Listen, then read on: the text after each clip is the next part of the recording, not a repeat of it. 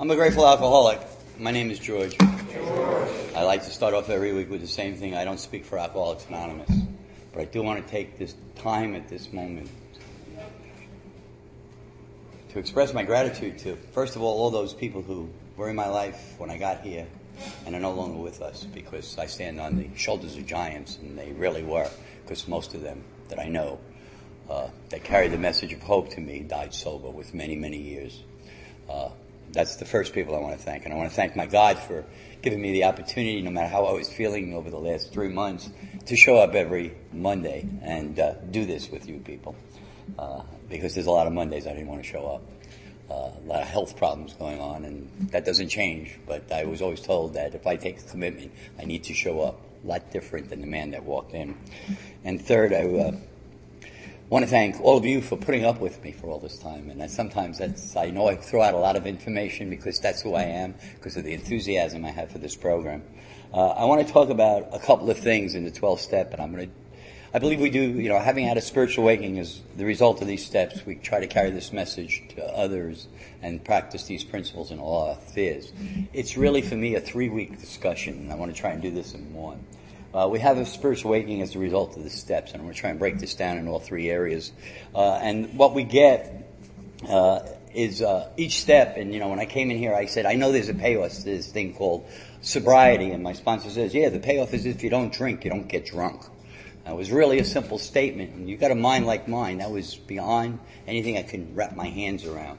And I didn't understand surrender and the language you talked. And I was still so caught in selfish and self-centeredness that I had no joy of good living. There was no joy of living. There was, I wanted to die. I sat in these rooms in a lot of pain.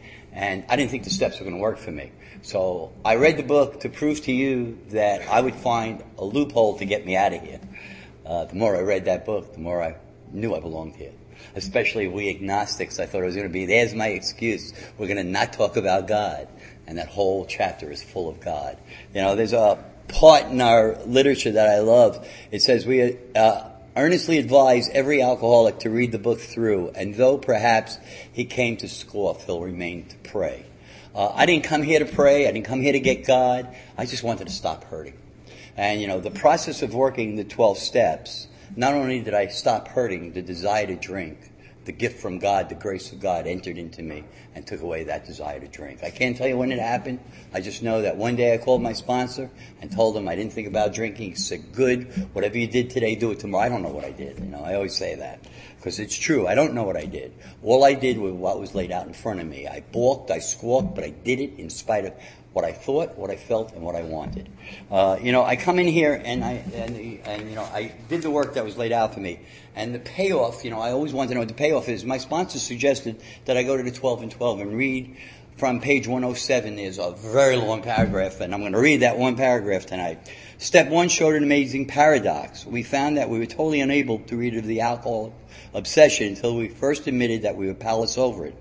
In step two, we saw that we could not restore ourselves to sanity. Some high power, higher power must necessarily do so if we were to survive. Consequently, in step three, we turned our will and lives over to the care of God as we understood Him. For the time being, for the time being, uh, we who were atheists, agnostic, agnostic discovered that our own group or AA as a whole would suffice as a higher power. Beginning with step four, we commenced to search out those things in ourselves which had brought us physical, moral, and spiritual bankruptcy. We made a searching and fearless moral inventory. Looking at step five, we have to quit the deadly business of living alone with our conflicts and honestly confine uh, these to another human being.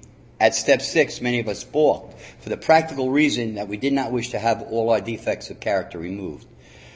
Uh, because we still love some of them too much. Yet we had to make a settlement with the fundamental principle of step, step six. So we decided that while we still had some flaws of character we would not relinquish, we ought nevertheless to quit our stubborn, rebellious hanging on to them. We said to ourselves, this I cannot do today, perhaps, but I can't stop crying. No, never. Then in step seven, we humbly ask God to remove our shortcomings such as He would or could under the uh, day we asked. In step eight, we continued our house cleaning, for we saw that we were not only in conflict with ourselves, but we also saw, saw people and situations in the world in which we live. We had to begin to make, pe- uh, make our peace. And so we listed the people who we had harmed and became willing to set things right. We follow this up in step nine by making direct amends to those concerned except when to do so would injure them or other people. By this time, step 10, we began to begin the basis of daily living and we keenly realized that we need to continue taking personal inventory and when we were wrong, we ought to admit it promptly. In step 11, we saw that a higher power has restored us to sanity and enabled us to live at some peace of mind in a sorely troubled world, uh, then such a power is worth knowing better by direct contact as possible. Uh, the persistent use of meditation and prayer we found did open a channel which where once had been a trickle, there now is a river, which led to uh, sure and safe uh, guidance from God as we increasingly understood Him better. So practicing these steps, we had a spiritual awakening about which we there was finally no question looking at those who had only began and still doubted themselves, the rest of us we were able to see the change set in. From great number of such experience, we could predict to the doubter who still claimed he didn't get the spiritual angle uh, and who was still considered his well-loved AA group a higher power, he would presently love God and call him by name. Uh, my experience through those steps uh, that tells me what the payoff is. I'm going to find a God by doing these steps that I'm going to have a relationship with. And I didn't have a, know, know how to have a relationship with another human being, uh, with myself or with God. And when I came in here, they told me I was going to have three relationships. The first relationship I was going to have with myself through an understanding of working steps. And through that relationship, I was going to get a God of my misunderstanding, my understanding, your understanding. It didn't matter as long as it wasn't me, they told me. And by taking in, getting involved in that relationship, I was allowed to bring other people in eventually. And eventually, by staying here long enough, I know that my first relationship is with my God because I believe in the ABCs very much. That no human power is going to relieve my alcoholism. Not my sponsor, not my friends, not the people in this room or any room like it. It's about my direct relationship with God. And I didn't want to hear that when I got here. Uh, I'm very grateful that I did hear that. Uh, so, you know, I, the, uh, you know, and that God can and will is what the original transcript of the AA literature says. And I'm a big believer that God does re- has relieved my alcoholism. Uh, I will always be an alcoholic, but I am a recovered alcoholic. And what I've recovered from is the hopeless, helpless state of mind. Uh, you know, that's what happens when I come in and I practice these steps. Now, being here a little while, I look at the steps a little differently because now I can intellectualize them a little bit more because I've been here a little while. And what I do see is that I know that each step has a supposition. It supposes something. In step one, it tells me that if I, am powerless alcohol and my life is unmanageable, that's the supposition I walk in there with. Step two gives me my solution. That there is a power greater than myself. Third step, uh, I got a sub, I can make a supposition that, uh, uh, I'm making a decision to turn my own life over to care of God. The action I need to get that result is to do a fourth step inventory. Made a moral searching for the inventory. Fifth step, the supposition is I got to go to myself, to God, and to another human being. The result of that is a sixth step. I get to see my character defects. The seventh step is I start practicing those things which are good, which is a supposition that I'm going to be changing my behaviors, which I didn't know how to do. Uh, I had to learn to act my way into good thinking. And in step eight, I get the result by making the list of the people that I'm going to go out now and clear away the mess I created. And in step nine, it supposes that I'm going to go do this. And if I do go out and clear the wreckage away, uh, I get to look at the the action of the ten steps, so I don't have to add to that list. Uh, and the eleventh, the supposition, is that I'm going to practice through prayer and meditation. The twelfth step is how I practice my prayer and meditation. In many different ways, I practice that. So you know, it's a little different than when I walked in here. I'm one of those that came to scoff, and I'm one of those that remained to pray. The book talks about people like me. Uh, you know, when I came in here, the only thing I did was wanted to stop hurting. So my spiritual awakening had nothing to do with what I believed was going on. What it had to do with was the actions I was taking because they told me this program is all based on action. Uh, what I've learned is that the, um, the, the, the spiritual experience that I've got to see by staying here, my own as people saw it in me, and now that I get to see another, is to watch someone walk in this room the very first day, beaten, broken, looking down, at the ground, not looking out. Uh, not pointing that finger at everybody in the room of what they're not doing. And as I stay here, I learn to look inside myself and look up to God. And that's a big change for someone like me. You know, in the, in the 12 and 12, it says a spiritual experience is that we now can do, see, and feel that which we could not do before on our own aided will alone. Uh, my spiritual experience came from a result of working the steps. My relationship with God came from the love of the people in this fellowship that introduced me to a God that I had no understanding of at all. And, uh, you know, we talk about love and tolerance is our code. I always share this, that, but I believe there's a guiding principle. It's the giving rather than getting. So having had the spiritual experience as the work of these steps, first I was taught I had to work these steps. And as I apply these steps in my life, I decide this is a design for living that I want. I now have the ability to live these steps. And that's what I do. I live these on a daily basis. I don't live them 100% of the time. Uh, I still have self-will that'll draw me back into disillusionment, rationalization, and all those negative things over the 12 weeks I've been sharing with you was the person that was, that walked in here. But because of you people, and the people like you in rooms like this, I started not wanting to be that person anymore. And the actions I took through doing the work that was laid out before me, somehow or other the grace of God came into me. And grace sometimes is not pleasant. Sometimes God gets my attention in very painful ways.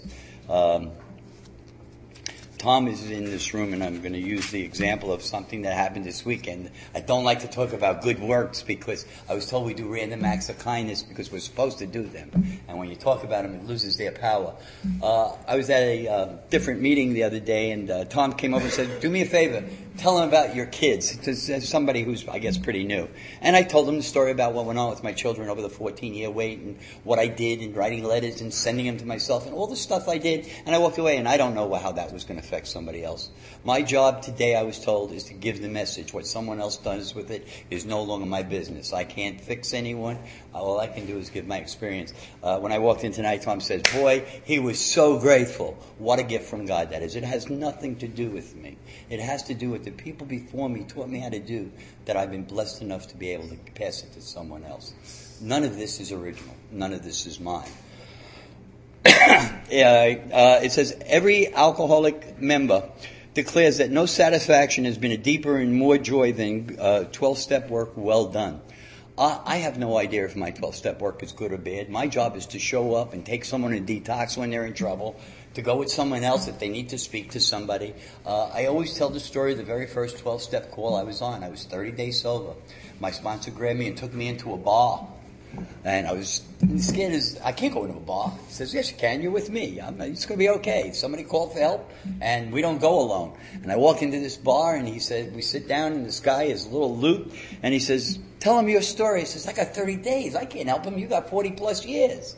He says, Tell him your story. He'll relate to you a lot better than, he, than he'll relate to me. I don't know if this guy ever made it, but I'll tell you one thing. I saw all that was going on in that bar, and I didn't want to drink that night. I saw all the insanity and the people that came in laughing when we started and the arguments and the fights and all the insanity that goes on in the bar, I was getting to see it in a different light. Now, that, I don't know if that guy ever made the rooms. I have no idea what his name was. But I'll tell you one thing. He gave me another day to stay in this program. And that's what it started with, one day at a time. And, you know, I'm going to talk about that in a little while. So it says, to watch the eyes of men and women open to the wonder as they move from darkness to light, to see their lives quickly fill with new purpose and meaning, to see whole families reassemble, to see the alcoholic outcast really back into his community in full citizenship, and above all, to watch these people awaken to the presence of a loving God in their lives. These are the substance which we receive when we carry the message to the next alcoholic very beginning of our book, right back at the very, very beginning in the prefaces, it says it's vital to permanent re- recovery that one alcoholic work with another. Before we even get into Bill's story or anything else, it's telling me it's vital to my permanent recovery. Uh, I wanted permanent recovery. I wanted a useful and contented life. I had no idea that things were possible for me. Uh, what I do know is by doing what was laid out in front of me, something happened. Can't say how it happened or what happened. I know what happened today. God's grace came into me and took away the obsession to drink. He expelled that from me. He ripped it out of me. Uh, he hasn't taken away a lot of my other exceptions. That's why I have a sixth and seventh step uh, to work on those. Uh, he's given me the ability to see myself a lot more clearly, uh, to differentiate a lot of the truth from the false. Sometimes I'll tell somebody a story, uh, and I still don't know, and I'll always clarify some of my stories because I don't know if it's real or not. I still have a warped perception of how it was before I got here. There's a lot of things I don't remember before I got here. There's a lot of things I wish I could forget. Uh, you know, those were the things that I had, but purposeful forgetting kept me in self-delusion for a long time. And it was the grace of God through loving sponsorship that dug those things out of me. And when I did my fourth step and my fifth step, um, tells us alcoholics. Um, it says alcoholics. When we were, we, we were looked at by uh, some therapists, said that most alcoholics uh, under investigation are childish, emotionally sensitive, and grandiose. Uh, you know, I talk about the sixth tradition. Money, property, and prestige diverts me from my primary purpose, which is to be of service to another human being, another alcoholic especially. Uh, you know, I got to remember that those were my higher powers walking in here. And when I didn't get what I wanted, when my sponsor said do something, I stumped my feet. I was still childish. I want what I want when I want it. That hasn't changed 15 plus years later. I still want what I want when I want it. I just don't act out on it in the same way. And I have an awareness today because uh, I'm emotionally sensitive. You tell me hello, five people in this room tell me hello and somebody walks by me, I want to know what I did to offend that person. My head will run with that for hours at a time. And it has nothing, it's not personal, but I'll take it personal. I still have that emotional sensitivity. Uh, and that's something I was told that'll keep me from seeing the real truth a lot of times. See, my truth is my truth. And, it, and it's mine. And it's, it's real and it's valid. But it may not be the truth. And the truth is, when I am caught in self, I cannot be of service to another human being. And my job is to be of service. My primary purpose is to stay sober and then help someone else. But sometimes my insecurities and my emotional frailties don't let me get to that position where I want to be of service. So in spite of how I feel, I have to do things against what is my natural nature and do these things that the program teaches me to do. That's how I keep out of my character defects. Um, it tells us uh, false pride is the reverse side of the coin, the coin, the runist coin marked fear. I have a problem when people say the opposite of fear is faith. I am one of those people that I know fear and faith can be in the same place at the same time at the exact same moment. I was diagnosed with cancer, and I was pretty ill at one point, and uh, I had to go through a liver treatment at the same time. I was living with chronic pain, but I knew that God was going to take care of it. Uh, I'm going through stuff now, and I know God's going to take care of it. Uh, I have all the faith in the world. That does not mean I'm not afraid. It does not mean I, because I don't know the unknown. I have a lot of faith in God, but I still can be afraid at the same time. I know they, we talk about false evidence appearing real or face everything and recover. I can only do the footwork. I'm in the footwork business. God is in the, the result business. my prayer is the eighth step prayer. Eighth and ninth step prayer on a daily basis. Give me the strength and courage to do the right thing no matter what the personal consequences are. I might have to deal with health issues. But when I look at some of my health issues, I gotta look at what they really came from.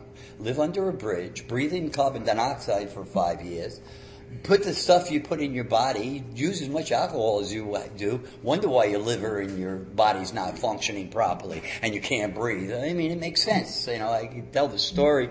I worked in the movie industry in the old days. They had carbon lamp box and I would want to do uh, my powdered alcohol or my smokable alcohol. I would open up the lamp house and be breathing in carbon dust while I was trying to get a little buzz on because I couldn't walk out smelling from alcohol. And then as soon as I could go out, I would get the liquid alcohol. So it didn't matter the way I took my alcohol. My thinking was alcoholic. And you breathe in carbon dust long enough and you're going to ruin your lungs. It's really that simple. There is a reality to the things I did is why I am where I am today. So, you know, when I look at that part of the cause and effect, when I do an inventory on it, I have to realize I created a lot of my ill, Ill health problems. Uh, cutting my hand with a circular saw was an accident. I, and I talk about that. I uh, took my hand off with a circular saw and they reattached it. Uh, and what ended up happening was uh, I was looking at a piece of wood and the cat jumped down and I looked at the cat and because I was a smart guy when I worked in the entertainment industry and I looked into a lamp house, I uh, got a burn in the back of my uh, eye, so I don't see clearly out of one eye. So when the cat jumped down, I turned my head and I thought the saw was going straight and I took it over the wood in my hand a direct result of me not paying attention. Uh, God gets my attention somehow or other. And that was with six years of recovery in my, under my belt. And then I lost a girlfriend in the house and I was homeless in recovery. But what I did is I showed up at meetings and I carried the message that even though I was going through all that, drinking and drugging was not something I was looking to do. I was looking at how do I stay in this program. And I was fighting to stay. You know, I always hear keep coming back. I don't like keep coming back. I rather like hear everybody say stay. It works better when we do. It really does. You know, and, I, and that's important to me. So it tells us, you know, uh, uh, I, I can have fear and faith at the same time. And, and to me, the opposite side of my fear is that I'm too afraid to ask for help. It is my pride that gets in the way. When I'm hurting, if I am prideful and I don't come to you and let you know I'm hurting, I'm telling a lie to myself. When I tell a lie to myself, the lie's going to tell a lie to me, and eventually I'll pick up a drink. I tell a lie, the lie tells a lie, and I get drunk. Because what I'm doing is I'm easing God out of this. My ego gets in the way. My pride is in the way. Then all those character defects start blooming, and if they bloom well enough and I nurture them well enough, a drink looks good. And I don't want a drink to look good. So I always try to remember where I came from. I don't want to go to back to a cardboard box under a bridge where I came from. So to me, I got to remember my last drunk. I got to remember all the things that I went through as I went through them in, in this process. Um, it tells us in our literature, it tells us we no longer strive to dominate or rule those about us to gain uh, to gain self-importance. I ran a union before I came into Alcoholics Anonymous, and then I lost that job due to my active alcoholism. Uh, I had a wonderful family. I lost that family due to my active alcoholism, and I come in here and don't you know who I am? I don't want to do what my sponsor says. Are, are you willing to go to any length? Yeah. Read five pages a day. I'll do anything but read the book. You know. Oh, call me every day. No, I'll do it. I'll call you once every week.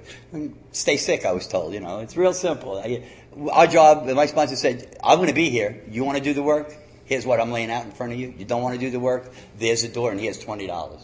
I mean, it was a little different than it is. It wasn't, you know, nice guy come in, love me until I'm healthy. Uh, they love me with tough love and they love me with soft love, but they love me. And some, I needed both. I needed the tough love and I needed that soft love.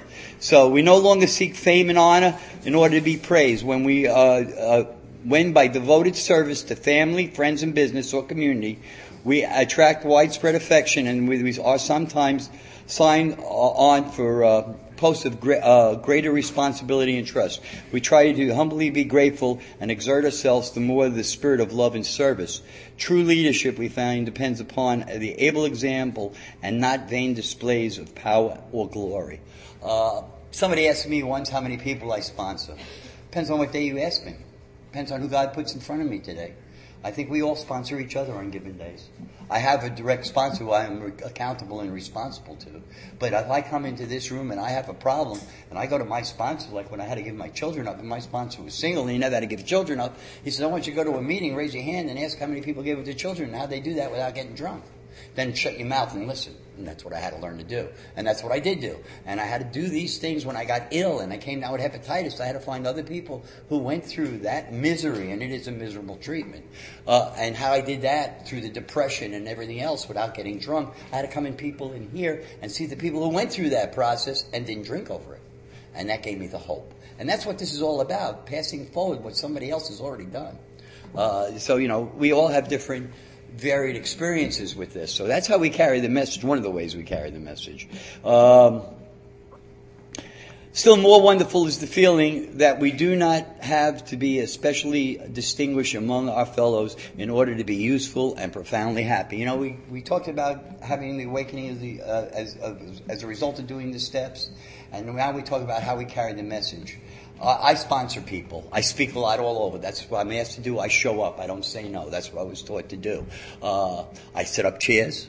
I still greet people. I still make coffee. I do the things I did when I first got in here. They told me ashtrays, brooms, and chairs. Uh, I came out of a group, and I came out of a halfway house, and I came out of the institutional, the, the institutional system. And my halfway house, when I first got here, I couldn't get a job because I was a union official in this, the state of Florida. They weren't going to hire me because they thought I was going to try and organize me, who couldn't, 132 pounds and couldn't see straight. They thought I was going to take over like uh, the Boca Resort. I won't get into that story. The Boca Resort, uh, but because I worked in a union, they didn't hire me. I was told. Uh, so I ended up working at Denny's, bussing tables.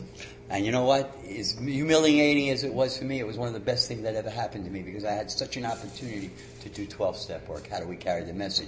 People would come in for a cup of coffee at 2 o'clock in the morning when I was working and I was able to talk to somebody or somebody knew I was working there and before they went to running to the bar at Krabby Jack's, they'd walk over to Denny's and have a cup of coffee and say, I don't feel good, George. And I wasn't that I wasn't around that long, but it gave me the ability to sit down with another alcoholic. Whether they drank or not is not my business. My job is to carry the message of hope that they don't have to, even when they want to. Uh, you know, uh, setting up chairs. You know, I, I, I like what my sponsor did to me. He started off real early on because service is such a key in how we carry the message, at least how I did.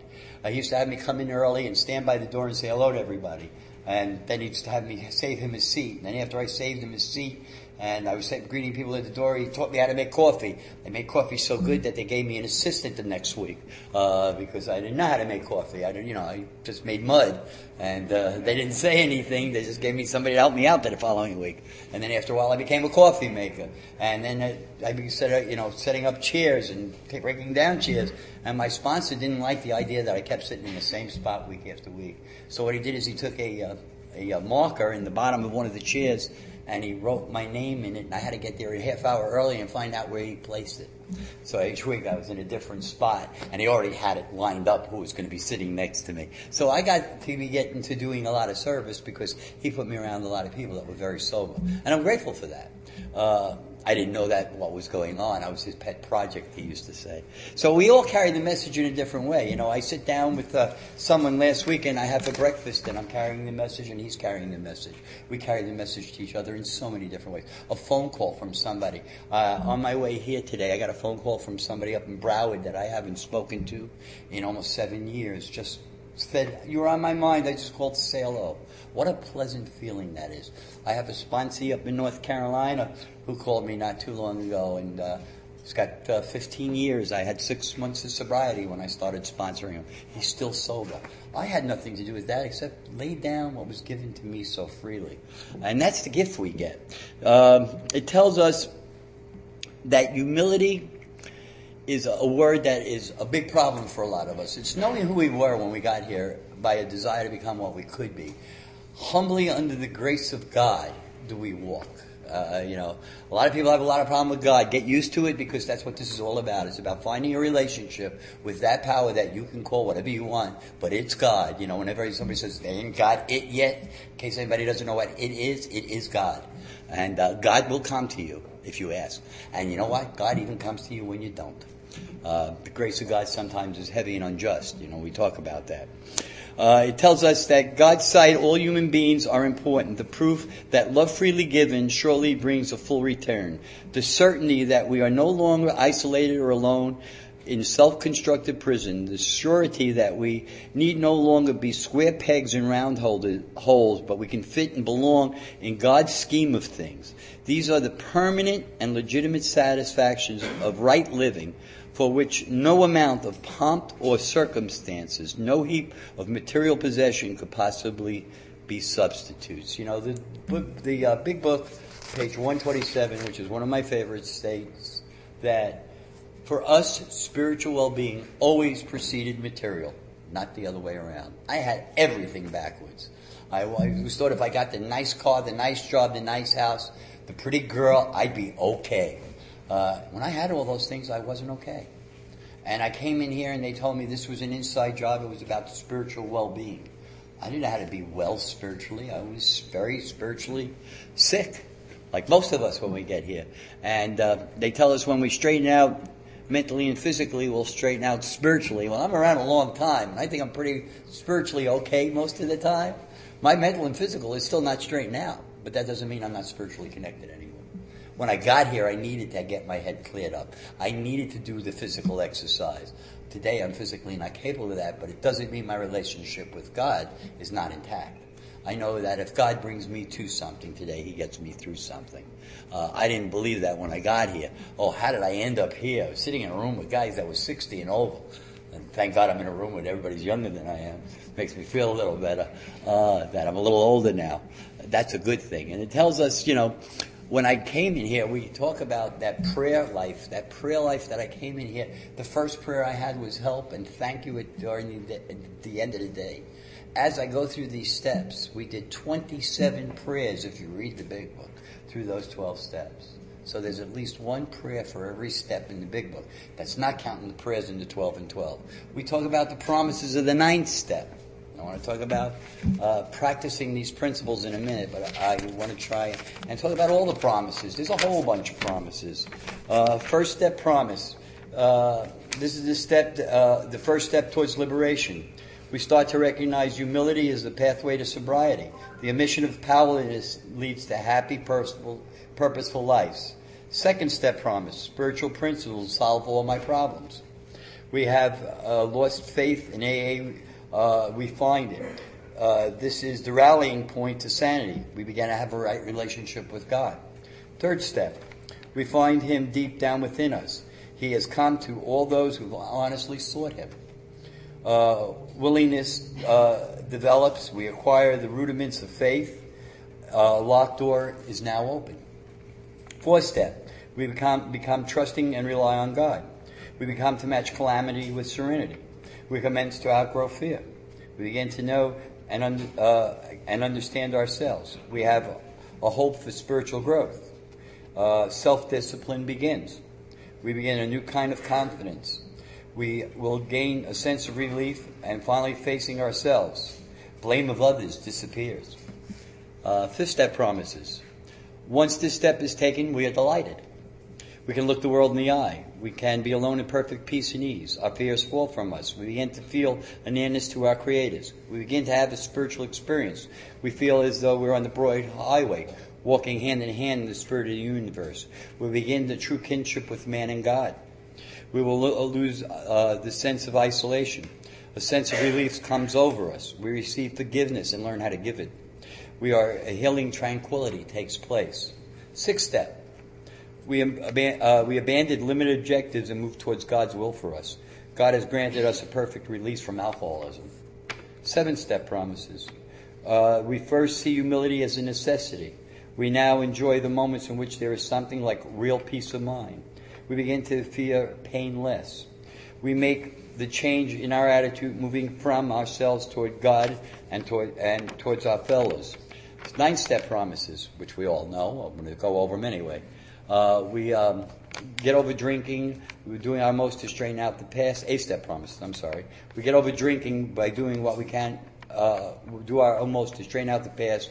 We will be granted, uh, we will be gratified with the results Friends, uh, feuds of years standing melt away. Really, do we fail to make satisfactory progress? Uh, in the be, uh, it's the beginning of the end of isolation from our fellows and from God. We begin the basic flaws. We begin to see the basic flaws responsible for the whole pattern of our lives. The nine-step promises. If we are painstaking about this phase of a development, we'll be amazed before we're halfway through. We're going to know a new freedom and a new ha- happiness uh, we will not shut the door on the past. We will comprehend the word serenity and will know peace. No matter how far down the scale we have gone, we will see how our benefit, uh, how our experience can benefit others. That feeling of uselessness and self-pity will disappear. We will lose interest in selfish things and gain interest in our fellows. Self-seeking will slip away. Our whole attitude and outlook upon life will change. Fear of people and economic insecurity will leave us. We will intuitively know how to handle situations which used to baffle us we'll suddenly realize that God is doing for us what we could not do for ourselves. Are these extravagant promises? We think not. They're being filled, filled among us, sometimes quickly, sometimes slowly. They will always materialize if we work for them. Ten step promises, my favorite ones. Believe it or not, they are my favorite. We will uh, enter the world of the Spirit. We will cease fighting anything or anyone, even alcohol. Sanity will have be, re- be returned. We will seldom be interested in liquor. Uh, we recoil from it as though from a hot flame. React sanely and normally. We will find that this, uh, our whole new attitude toward liquor has been given to us without any thought or effort on our part. We are not fighting it, nor are we avoiding, uh, avoiding temptation. We feel as though we've been placed in a position of neutrality, safe and protected. We have not even sworn off. Instead, the problem has been removed. It does not exist for us. That uh, we are neither cocky nor we are afraid. Uh, that is uh, how we behave as long as we keep in, spit, in fit spiritual condition. 11 step pro- promises. Uh, what used to be the hunch and the occasional inspiration gradually becomes a working part of the mind. Our thinking will be more on a plane of inspiration. We become much more efficient. We do not tire as easily. We are often surprised how the right answers come after we've tried this for a while. It works. It really does. Life will take on a new meaning. Meditation and prayer produce the unshakable foundation for life. We are no longer live in a hostile world. We are no longer lost, frightened, and purposeless. 12 step promises. Uh, we can do all sorts of things alcoholics are not supposed to do. We are, we do not carry the world's troubles on our shoulders. We absolutely insist on enjoying life. We will be released from care and boredom. Our imagination will be fired. Life will mean something at last. The most satisfactory of our existence lies ahead. We will make lifelong friends. If we stop fighting anybody or anything. If we persist, remarkable things happen. You will make mistakes, but if you are earnest, they will not drag you down if you capitalize them. A better life will emerge when they are overcome. We have found a spiritual experience. We are no longer isolated and alone. We are no longer square pegs in round holes. Love and service, freely given, uh, is bringing a full return. We desire to live usefully and walk humbly under the grace of God.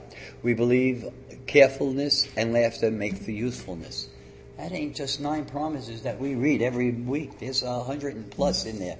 And by doing these steps, the principles, because principle is a belief of something that I had when I got here. My principles weren't very good. Uh, over the last 12 weeks, these are the principles that came into my life in a positive way. Action, admittance, awareness, assets, amends, and restitution. Uh, adaptability, acceptance, achieving, awakenings, attitudes, affections, brotherhood, balance, belief, belonging, blessings, beauty, courage, confidence, consciousness, companionship, coping, calm, uh, clarity, comprehension, consideration, confession, conviction, counsel, correction, careful, courteous, cautious, common sense, concern, conversation, candor, choice, change, character building, centered, care, continuance, contact, consciousness, comfort, conditioned, dis, uh, discussion, discretion, dependence, disclosure, desire, determination, discipline, declaring direction, discovering decency, endurance, ego puncturing, effectiveness, exposed, experience, esteem, effort, emotional balance, faith, forthright, forgiving, fortitude, fair-minded,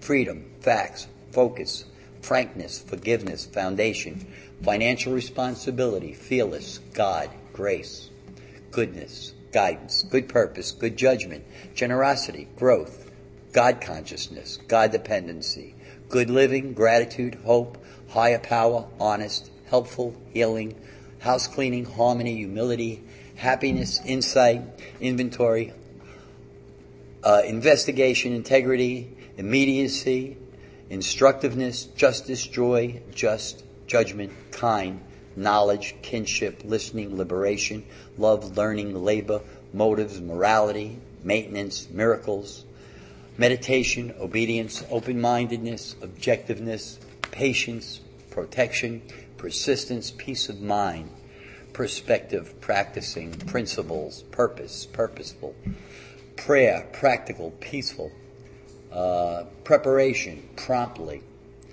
personal inventory, pause, prudence, partnership, quiet, quality, quiet time, rest, readiness, reflection, recognizing restitution, restitution, relief, realistic, resolution, repair and amend, restraint, relaxation, right objectives, review, revealing, revelations, sobriety, self-overhauling, seeking, security, sacrifice, spiritual values, self-discipline, straight thinking, sincerity, strength, spirituality, service, searching, selfless, serenity, sanity, stock taking, self-forgetting, sympathizing, self-examination, sensible, steady, self-control, self-restraint, uh, scrutiny, spiritual truth, steadfast, solution, spirit, self-survey, truthful, tolerant, thoughtful, trustworthy, temperament, timely, truth, tact, thankful, understanding, useful, usefulness, unity, vision, virtue, values, vigilance, willingness, wise, well-being, willing, and wisdom.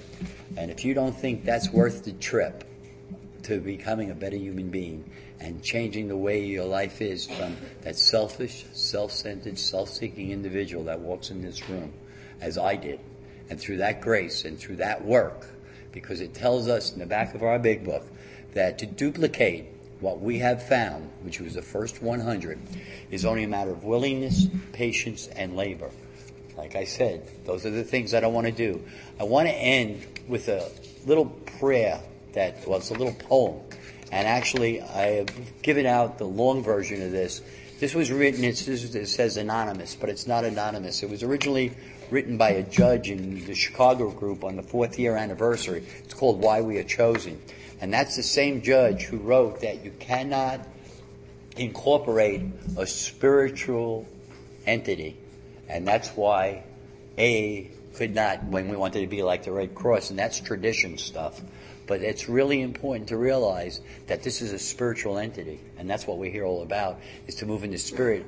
And this is why we were chosen. And it says, God, in His wisdom, selected a group of men and women to be the purveyors of our, His goodness, in selecting them through, uh, uh, through whom to bring about this phenomenon. He went not to the proud, the mighty, the famous, or the brilliant. He went instead to the humble, to the sick, to the unfortunate. He went right to the drunkard, the so-called weakling of the world.